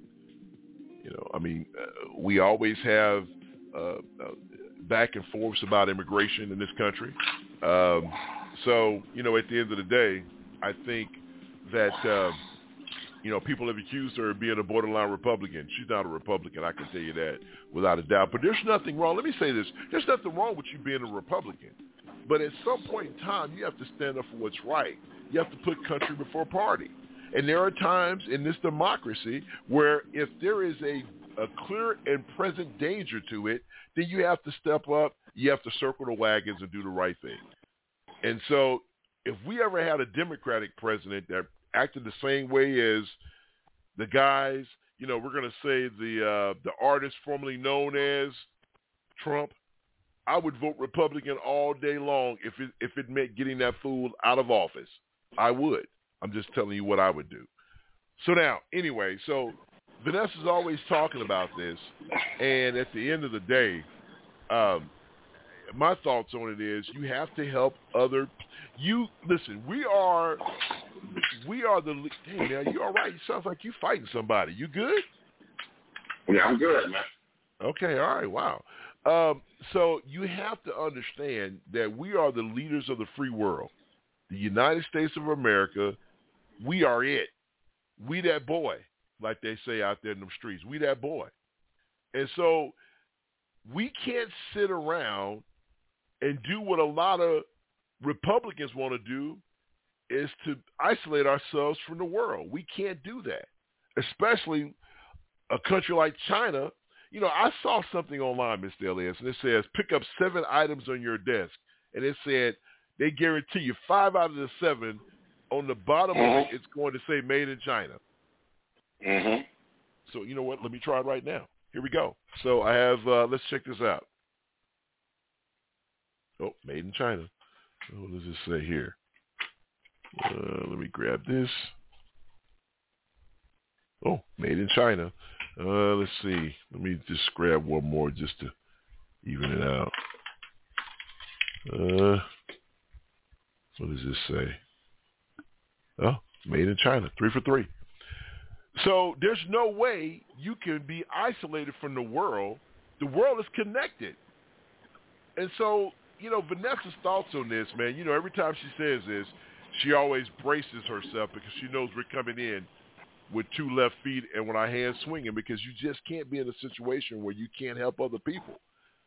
The immigration situation at the at the southern border is horrible. It's bad. And, you know, there's no way, if we're being honest, Mr. Elias, we have to say this is unsustainable. There's no way we continue to have these many people coming into our country. But there was a study last week that says that if we took away immigration in this country, our economy would fall because we would need yes. these people to come and work these jobs that other Americans will not take. Exactly. And my, my point was this, Jay. When we send money over to Ukraine and, and Israel and all this other stuff, we're not actually sending it over there. See, they, this helps 32 states in the United States. And I got five of them. It's Pennsylvania, Arizona, Wisconsin, Arkansas, and even Texas. Right. Because we don't just send the money to them. We spend the money in the United States of America. Yep. And that boosts the economy so that we Yeah. can send the stuff over to them. They might get the stuff for free, but the government is paying the people of the United States of America To make the stuff the things that these there you go. Yep. that these people need. So for those like Vanessa who said we're giving money over there to them, yeah, in essence we're giving it to them in goods. We're not giving them money. We're giving them ammunition. We're giving them stuff that we build here in the United States, which is boosting our economy. So Yep. for us to sit here and act like we're not, some of these states are not gaining money from it, you got to really look at it and say, well, okay, they're gaining money this way. They're, they're getting it from this way. So when Vanessa says we get, we should take care of home first, we actually are taking care of home first. Yeah, uh, sometimes we don't look deep beyond the numbers. You're right, because there are there are countries and uh, there are factories that are manufacturing these goods, and the only way that these goods can be produced is um, you know they're being made here in the good old USA. So you're allocating the money to pay for the reproduction and uh, of this information supplies that goes overseas. So you know at the end of the day, but you can't. Or even when Vanessa talks about immigration, you know, this is not jump on Vanessa. I'm glad she's not here, and I hope she don't listen to this show because she'll be mad at us. Woo! But we're not jumping on her. But at the end of the day, some of the things that she's saying is is uh, is just so nearsighted. It's crazy. You just can't. You know, you, you you have to look beyond our borders. We we have to coexist in the world. You know, Mhm. we we can't allow. Think about this. You know, and I talked about this before. If you see a house on fire in your neighborhood and you don't help put it out, hey, it's not my house. Hey, eventually, if you let it burn, it's gonna get to your damn house. So, so Yeah. you can't allow Putin to run around and just take over countries. Now, listen, I love President Obama, but President Obama should have stepped in when they took over Crimea in 2014. I don't, you know, listen, I love him, but I think that's a, that was a mistake of his administration. Him and Joe Biden were on opposite of that. Opposite, they were on the opposite opposite ends of that. I, I really and truly believe that we should have stepped in. Uh, but you know, you let Russia, you know, it's like, hey, give a what they say, give a joker, give a monkey a rope. You want to be a cowboy, Gus, or whatever it is. You know, at the end of the day, you can't. You got to stop this type of behavior. You can't allow this to happen. But we're not isolated from the world, folks. You know, we are part of this world, and we everybody looks to us for leadership. Because trust me, other countries are still sending aid over to Ukraine, but they know Yeah. that the big brother is the one that brings the noise. I keep trying to tell mm-hmm. folks, you don't want to. You know, what makes it dangerous is that we have to be the adult in the room at all times. Because one, let me, folks, let me tell you something. Y'all don't understand the awesome power of the United States of, of America's government and our military force. We could, if if if if Russia, if we really wanted to, Russia would be gone tomorrow. I mean, I'm just being honest. They'd be gone. We could blow them right off the map. Now, listen, we would take some hell of a collateral damage. And listen, when somebody drops a nuclear bomb someplace, that area is in is uh you know you can't live in that area for the next what forty or fifty years, Mr. Elias. Is that are those the numbers on that? No, it's longer. It's longer than that because in the fifties they were dropping nuclear uh, waste out in Nevada in the, in the desert, and they still can't inhabit that land. Oh, okay, well maybe so. Well, I know well from my military training when they talked about NBC, they said, hey, 40, 50 years, you know, it's a wrap. You can just write those off. So we don't want, and, and I think what's happening is that these countries know that we don't want that. So they're like, look, we're going to keep pushing them. We'll kill a few American soldiers here and there. We'll do it. But we don't want to poke the bear. We don't want to start using nuclear, talk about dropping nuclear bombs on uh, the United States or shooting them or aiming them in our direction. Because guess what? They don't want the fire. Think about North Korea. North Korea has been shooting rockets off for I don't know how long. You notice none of them are, oh, we have one that can reach Seattle. Yeah, okay. okay. Okay. Okay. You don't want the you don't want this smoke. you don't want it. You know. But neither do we. I mean, let's just be honest. Because you know, no, I always tell people, Mr. Elias, listen, like if I get I don't know about now, but back in the day, I'm like, yeah, I fight. People say, yeah, you you know, you fight. Hell, yeah, I fight. But I try to, hey, I don't want to, I don't want to fight because I may win, but hell, I still gonna get hurt. so look, so so yeah, yeah, I won, but man, somebody knocked me upside my head. I'm not trying to take those licks. So you don't want, you don't want it. You just don't want it. You don't want it. But but you're absolutely correct, man. So so what will it take for us to convince people like Vanessa that she needs to be looking at this thing differently? You, you look, man, you got to you got to do your research because I mean, if you don't if you don't do your research, then you know you you don't know. And, and like I said, you know, nothing nothing to slight Vanessa against any of this stuff, but you know, and, and unless you do look this stuff up or paying attention, all you hear is that we're giving money over to them, but yet still it's helping the economy. That's why that's why they always say war is good for the economy. It's great for the economy. It is a yeah. it, it, it, it, it helps the economy, but you know she doesn't believe it, and you're not gonna get her to believe it. But hey, man, you know, I I looked at a lot of things. I, I I do a lot of research during the day, and I check stuff out. I do a lot of news watching. I listen to a lot of news, and um, like I said, man, I came up with a lot of stuff that if they, you know, like with the Supreme Court this week when they they decided to hear that case, I was like, it's a done deal. If they pass that law, we're in trouble. We're Yeah, we're definitely in trouble if they let that. Okay. They're they're, they're not going to do it. But but here's the deal: for them to even consider it, uh, really shakens uh, democracy. They don't realize it, man. I, I mean, y- you know. And so now I'm like, okay, do we? A lot of people are saying, hey, add more members to the court. You know, sh- even it out. Mhm. But you know, Yeah. but is that something? But listen, man, you just once again, the president just can't wave a magic wand and make something happen. Hell, you have to get Congress and people to confirm those folks. So it's easier said than done. And let's just call it what it is. They got us. Mitch McConnell got us. He stole two seats. Period.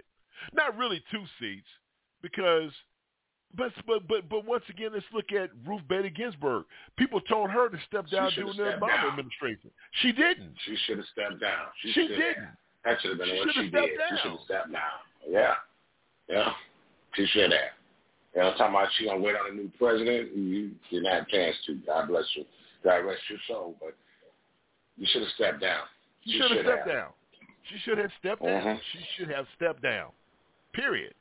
You know, and so people are saying this next election election is important because there are a couple of Supreme Court justices on the Supreme Court now are considering retirement. So, you know, you never know what's going to happen here. But she should have stepped down. And so we can sit here and talk about Mitch McConnell, but had she stepped down, he wouldn't have been in the position to steal the seat in the first place. So it is what it is. That's Sorry, true. 347-850-1272. It's time to step out. Another break. We'll be right back after this. Don't you go anywhere. It's my turn. I've been waiting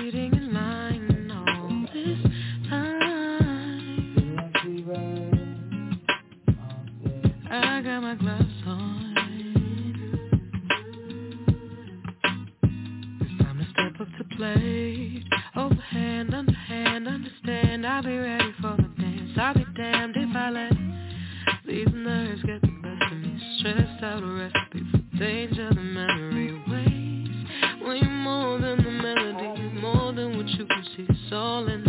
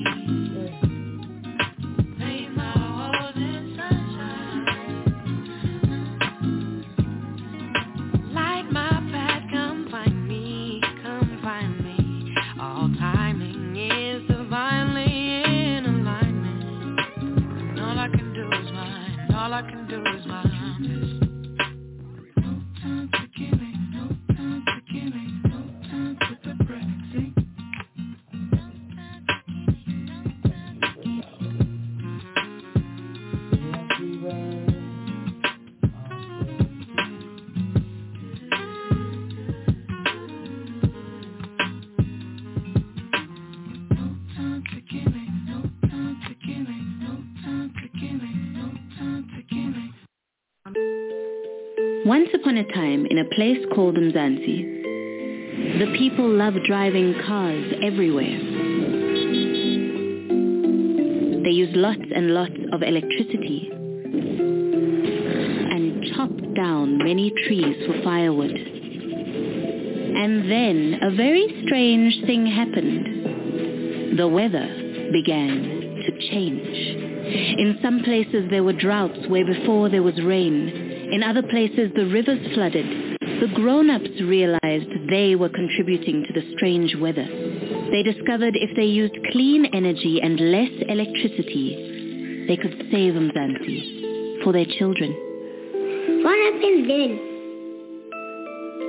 How the story unfolds is up to each and every one of us. Switch off, recycle, change. Help save tomorrow, today. Online radio at its best. Welcome back in. 347-850-1272 is that caller number 347-850-1272. It's the serious side of the beautiful Sunday. Thank you, thank you, thank you for being a part of it. It's time to say good morning to my boy, Mr. Elias. Man, good morning, sir. How are you? Uh. Well, good morning, good morning, good morning to you. And mwah. good morning, Nessa. Good morning, Mama And Catherine. Mwah. Good morning, Real Delia. Mwah. Good morning, Rich Sister. Good morning, Mary the Music. And Mary the Music, that first song was such a thing. It was by Alex Isley and Jack Dine. And the last, the last song that they played, that we played was Baby Two. It was by Gabby Duran. And good morning, my brother Hawk. And good morning, my brother Jerome. Mr. Elias, man, can we say hello to anybody in the chat room? If there's anybody in the world famous chat room. Uh, uh, uh. And our brother Covina man's in there with us. Good morning, What's up, brother? Hey, man, love you, dog. Glad you made it through all that stuff that was going on in California. I want to say what's up and say a very special shout out to Queens in the Morning. You guys need to check him out. Boy, Real Delia, her and her girls are doing it. I tell you what, I love me some Real Delia. Uh, I was listening to an old episode back in the day when she used to drive that, that cab and she'd call in. Oh, man, we used to have, those were good times. Those were good times. I want to say what's up to the pastor. What's happening to you, pastor? I want to say what's up to, uh, you know what, mister? Starting to comment a little bit more. What's going on, mister? mister. Uh, yeah. You remind me of the brother from, uh, in, in, in, what was it, uh, The Color Purple, mister. Okay. Want to say what's up to Angie. What's happening, sweetie? Also want to say what's up to uh, Sheila and a few more people. Thank you guys for tuning in. Can't wait to, to engage with you. Pulling comments down, so go ahead and post your comments in your favorite areas. We're bringing them in and we'll read them during the Pastor Steve State Your Case portion of the show, which coming up in about 20 minutes or so. As we continue the conversation this morning, one thing I want to talk about, though, before we get back into it, Eric Bieniemy, Mr. Elias, you know, he can't find a job in the pros, and so now he has to go to college. You know, I, I tell you, man, in a league where the majority of the players what's are going on with African? American. Huh? Hmm. What you say? No. Why his brother won? I want to know what's going on. He won two Super Bowls and he cannot get a job. I'd like to know what what is it? Is it an interview? Is- Could it, could it, could it, could it be that, or could it be that just they don't want to hire the brother? I don't know. It makes you wonder. It really makes you wonder what's going on. It, it does. I, I, I don't. I don't know. I, I can't. I can't put my finger on it. So, uh, but he can't get a job, and, and um, you know they keep recycling these other coaches. I mean, brothers who have played, you know, because a long time ago we were hearing, well, the reason why brothers are not getting head coaching jobs is because they need to be more offensive, defensive coordinators. Well, we, we have quite a few, not a lot, but we have some. And like you said, this guy has two Super Bowl rings, and um, you know he can't get a job. Can't get a job. It's it's unfortunate that he has to go to the college ranks. But what I'm hearing is that he's a very he's an old school type coach, and a lot of the modern players don't like it. They don't like it, and so you know being held accountable. Ooh wee, the young generation don't want to be held accountable. Damn, I've heard that song somewhere before.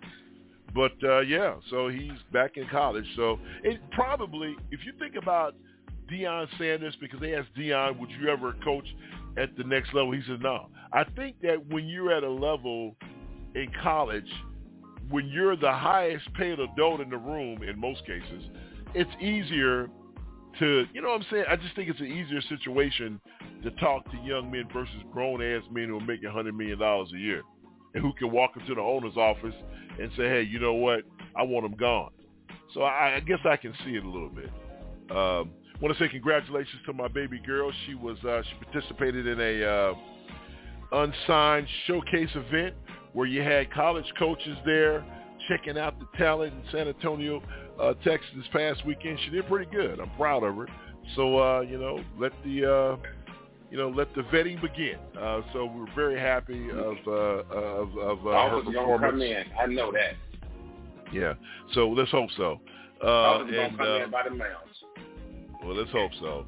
She's she's a little banged up too. So sometimes when you're a little banged up, maybe I don't know. She was a little banged up, and so there were times where she was coming to court late and stuff because she has a you know she has a contusion on her foot.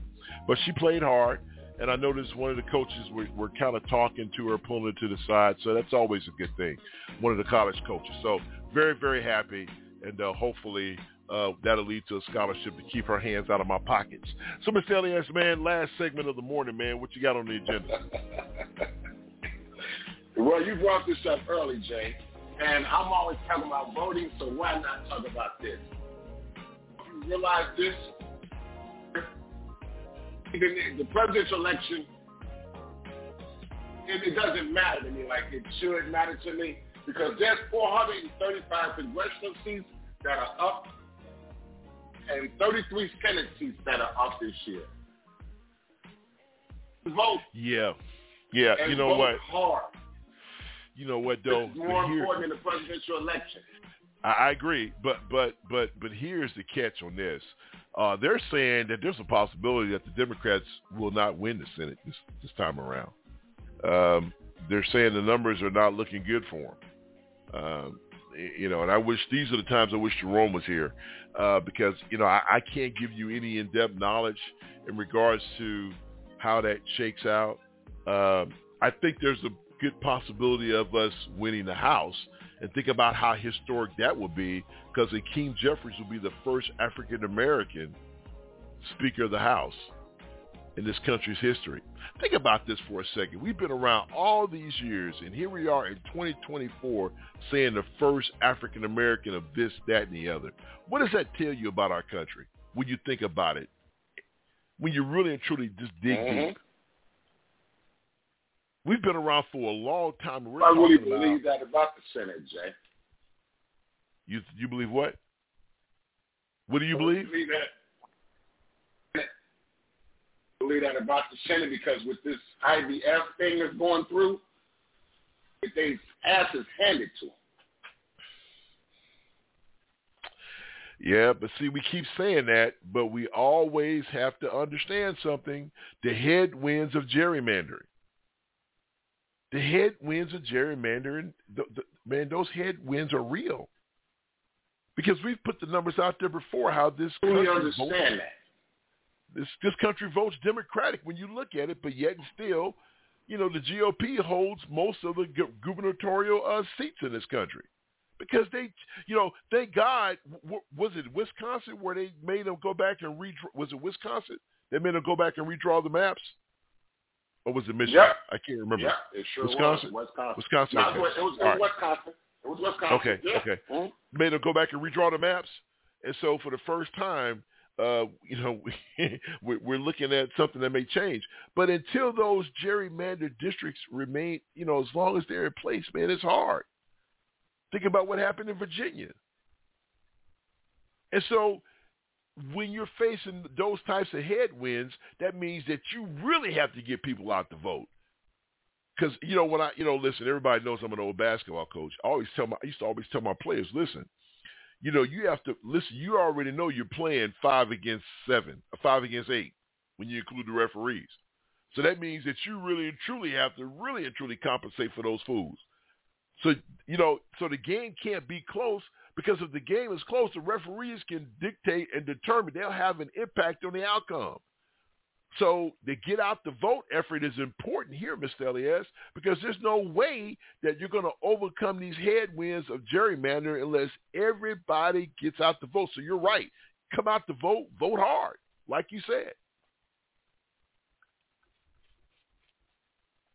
Get out the vote. Right, Jay. Exactly. You're, you're definitely right. But like I said, I, I think this IVF thing, because if you if you look at it, because I, I watch I watch this and I look at C-SPAN, I watch I watch so much news, and man, I'm sick of it. A lot of women, middle class white women, that would probably never vote for Biden, vote for him now because they realize what's going on, and then now they're talking about fact that these people are, are, are who are passing these laws. Because one, the one woman in Texas that I can't remember her name, that, that, that almost died from having a baby. Uh, She had to go out of state she- to have the abortion. Yeah. eggs- She's taking all of her eggs out of the state of Texas and moving them. Yeah. are tired of being controlled by them point, and, and, and the Republican Party is not backing down from this, from the Alabama case, pushing forward with that case, that, that's gonna hurt them because you know Texas is gonna be on next with it because anything that they, uh, another state do, Texas falls right behind. Yeah. Texas will be on that on that on that on that train a little bit right after them. Yep. It's gonna hurt them. It's gonna hurt them. I don't know, you know. Hey man, ain't looking good. Yeah, it's. uh I, don't know. I just think that uh the numbers are saying that we could lose the Senate, and uh there's a possibility of, of uh, retaking the House. So you still will have divided government. Um, you know, and back in the day, that wasn't a bad thing. I just think that you know we're all different people. People have different opinions on certain things, and every country, I mean, every citizen should be represented by their state representatives or by their, you know, their representatives of the state that, you know, they're, rep- they're representatives at the national level. And the problem that you have is that Republicans are cheating. They're cheating to win. Let's just call it what it is. So if America wants to vote center left, then let America vote center left. But they're cheating to maintain. Once again, I can never understand how President Obama or even President Biden, they win all the major metropolitan cities in Texas, but they lose the state. Come on, man. I, I- I mean, when you vote for a class president, they tell you to put the names in a little box in the hallway. Do you count up whoever had the most votes, they win. The last time I checked, that's the way it should be. But they, they cheat. Popular vote though. See that that people don't people don't believe in the popular vote at all. Well, well, They I'm glad you brought that up don't. because out of the last how many years, the only president, uh, Republican president who won the popular vote was George W. Bush, and that was right after 9/11. That's it. Hell, the Supreme Court played a role in him even becoming president. The They Bush v. did. They Gore. pushed that one through. Then- yeah, But- they pushed that one but- through. But they're but gonna hold up this. on this one. But think about this though. Had Gore won the presidency, I don't think we would have had a President Obama. I'm just being honest. I, I, I just mm. don't. I don't. I Yeah. don't think we would have had a President Obama. So, so, or maybe we would have had a President Obama. Yo. Huh? What? That his bro- they told Bush his brother was so bad that they had to elect a black man. That's how bad they said he was. I'm like, wow. They said what? Now say that again.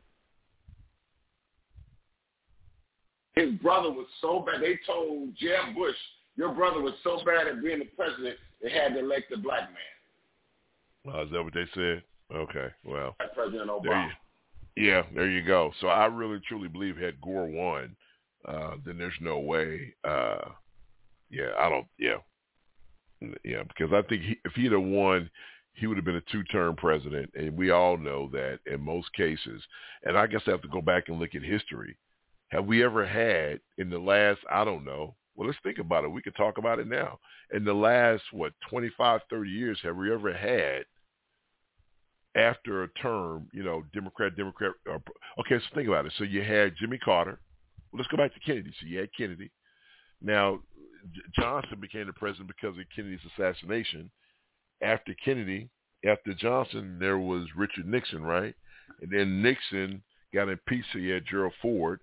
Uh, then after Ford, you had Carter. After Mhm. Carter, you had Reagan. After Reagan, you had who you have after that? You had uh, who was after Reagan? Bush, wasn't it? Was it? Was it? Okay, there it is. It? So it was George W. Bush, Bush. yeah. it was Bush, H- okay. is. So there it is. So okay, so there is there. Okay, so we have had two um, of the same party presidents back to back. So that's what I was trying to figure out. So you had Reagan, Bush, and then you had you know then uh, Mhm. Bush, Clinton, Clinton, Bush, Bush, Obama, Obama, uh, Trump, and then Trump, uh, Biden. So there was that time we had back to back same parties winning the presidencies after an eight year term of a uh, incumbent president. Okay, so there it was. Bush. Interesting. All right. All right, we'll take our last break. Coming up next, on the, oh, no, he's not here. We won't be doing that. Coming up next, uh, uh, state your case, uh, Pastor Steve's uh, comments from the chat room. We'll be right back after this. Don't go anywhere. That powerful storm that's been hitting California, Sierra Nevada has dropped heavy snow in the Lake Tahoe Basin. That blizzard expected to ease today. Sophia Holm of member station KUNR reports. The Lake Tahoe area remains trapped in a blizzard with the main roads in and out of the area closed. Residents are spending most of their time shoveling snow and staying warm. Mark Caranzo, an attorney who works in New York, moved to the area during the COVID-19 pandemic. He says while last winter saw more snow in total, this storm is stronger than any he experienced last year. It's a big deal. There's a lot of snow. I don't know when we're going down the hill. There have been intermittent power outages since the start of the storm, and authorities have asked people not to travel. Blizzard conditions are expected to clear out by the end of the weekend. For NPR News, I'm Sophia Holm in Reno. The wildfire threat remains ongoing in the Texas panhandle today because of warm temperatures, strong winds, and low humidity. The National Weather Service has posted red flag warnings for fire danger remaining in effect through tonight. A Smokehouse Creek fire has killed at least two people and has destroyed as many as 500 structures. Vice President Harris will be in Selma, Alabama today to help mark a Bloody Sunday. She'll be joining the annual march across the Edmund Pettus Bridge and deliver remarks on the civil rights movement. Alaska's Iditarod sled dog race gets underway for real today. Following yesterday's ceremonial start, timed competition begins. This year's race is one of the smallest in terms of competitors. 38 mushers and their dog teams will start the race. I'm Giles Snyder. This is NPR News.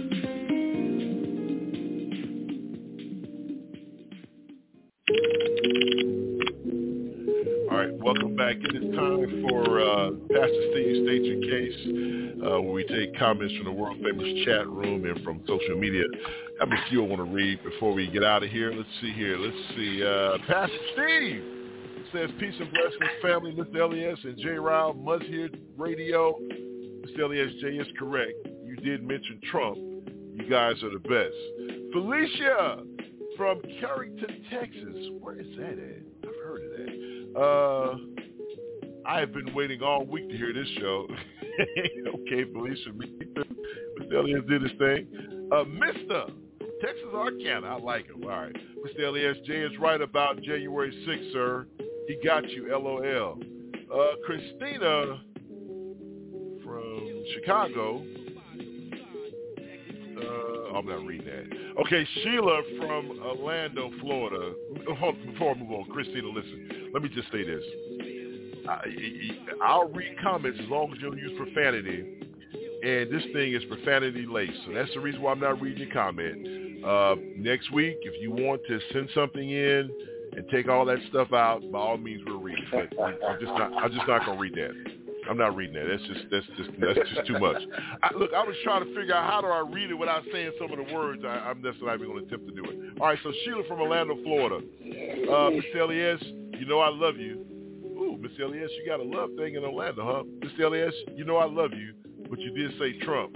Oh, okay. Angie from Miami, Florida. Ooh, Florida checking in. Say it ain't so, my brother.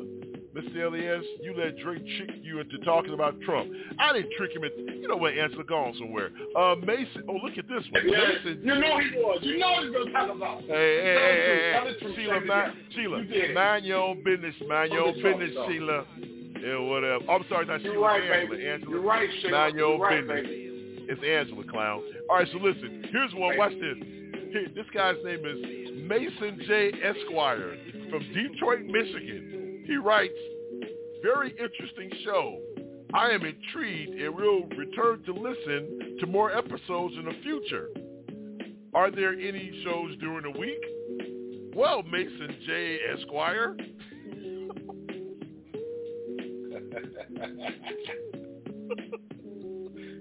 Leave Mason alone. Mason, appreciate you.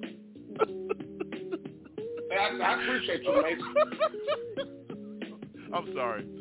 It's Mason. It Hold was not, it it right. It wasn't, like- it Get it wasn't right. late filled with Trump, was it? Get it, get it right, Mr. Elias. It's Mason It J.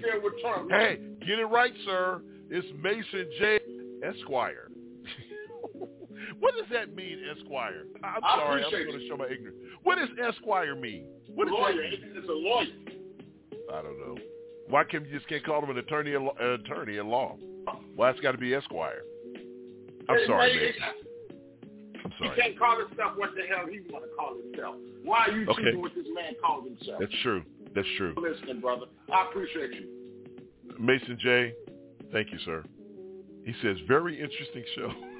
I'm sorry. I'm intrigued. and we'll return to listen to more episodes. Maybe not after hearing this. like you. Love you, Mason J, Esquire. All right, let me get one more in here. Uh, who is this? Darion from Atlanta, Georgia. Good morning, fam. I ain't going to lie. Every week I tune in for the music and I tolerate the political talk. LOL. Okay. hey, hey, to each his own, brother. To each his own. do I have time for one more? No, let's just get on out of here. Online radio at its best. Folks, now it's time to say goodbye to all our company, M-I-C-K-E-Y-M-O-U-S-E. Time for us to put a bow on this thing. It's been a fun show, Mr. Elias, man. Hey, give you the golf clap. You did pretty good. You still thought the Trump still creeped into the conversation, but I agree. It was probably eh, maybe 80-20 non-Trump. So, hey, bro, good job, dog. Don't have to dominate our conversation. He doesn't that to. Nothing to talk about. You know, the last thing in the world I want to do is admit when you're right, so I won't do it. So, Mr. Elias, man, it's time for final thoughts. it's so final thoughts. You are a jackass. Look, my final am. thoughts to this, folks. There are 435 congressional seats up for, for election this year and 33 Senate seats. Folks, if you don't want your democracy messed with, get out and vote. Because I'm telling you, these people are telegraphing what they're going to do. And if you don't believe me, look at Project 2025. I know it's a hell of a read, but you got from now until November to read it. Read it and get into it because they're trying to take away all your rights. So get out and vote, folks. If you don't get out and vote, you don't have a voice. I hear you. And Sheila talking about some Mr. Elias, you know I love you. You don't even know Mr. Elias. He don't even know you, Sheila. So stop it. You don't Hey, know hey, hey, hey, hey, hey, get off of her. Get off of her. Get off of her. What's your last name then? What's your that what's your last name? What's your last name?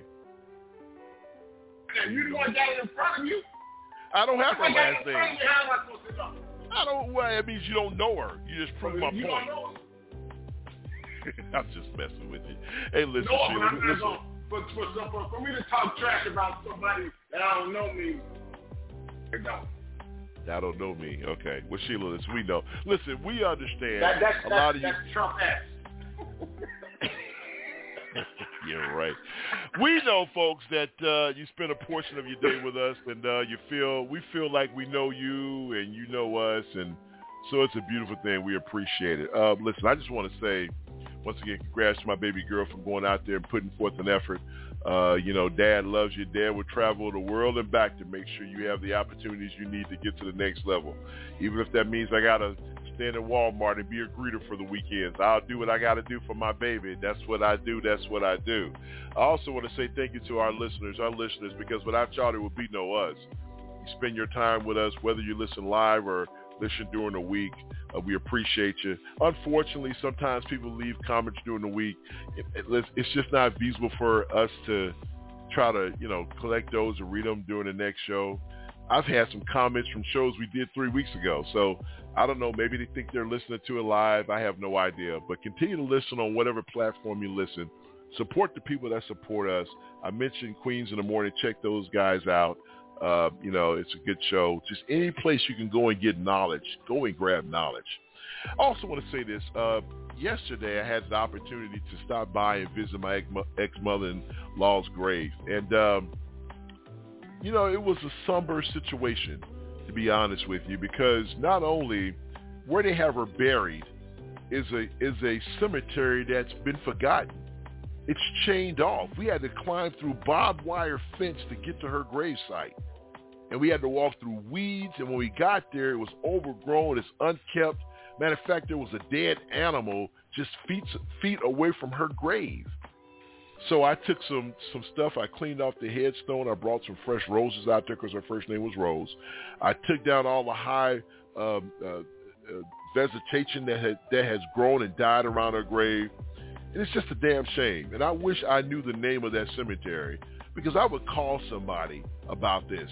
So the next time I'm in that area, I'm taking some bolt cutters and I'm cutting the damn locks because people should have the ability to go and pay their respects to their loved ones. And for that place to be in the condition that it was in, it was appalling. And it just hurt me to my heart to see it.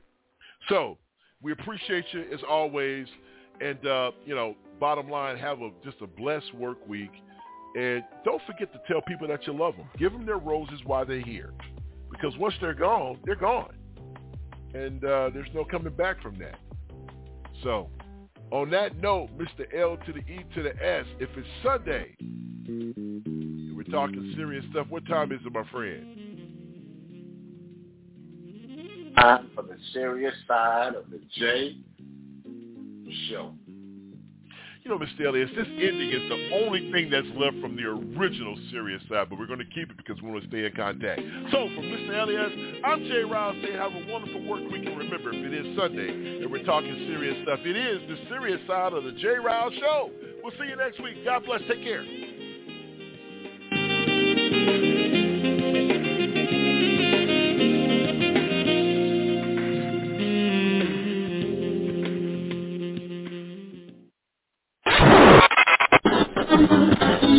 Online radio at its best. Online radio at its best. Hey, hey, hey, guten Tag. If you're ready, map of the South. Let's do this. I'm telling you, I am first very honored that you would join me tonight. He has a very limited time spot, so we want to bring in Mr. Alan Farrell right away. Hey, how are you, Kathleen? You know what? I'm gonna make you do what it do, baby. Man, what's crack-a-lackin', baby? What's crack-a-lackin'? It's time for the serious side of the J. Rouse Show. Don't try to call me out, princess. You can take your love and true purpose and stick it. She's a bitch. You are listening to the TJRS Radio Network. Network.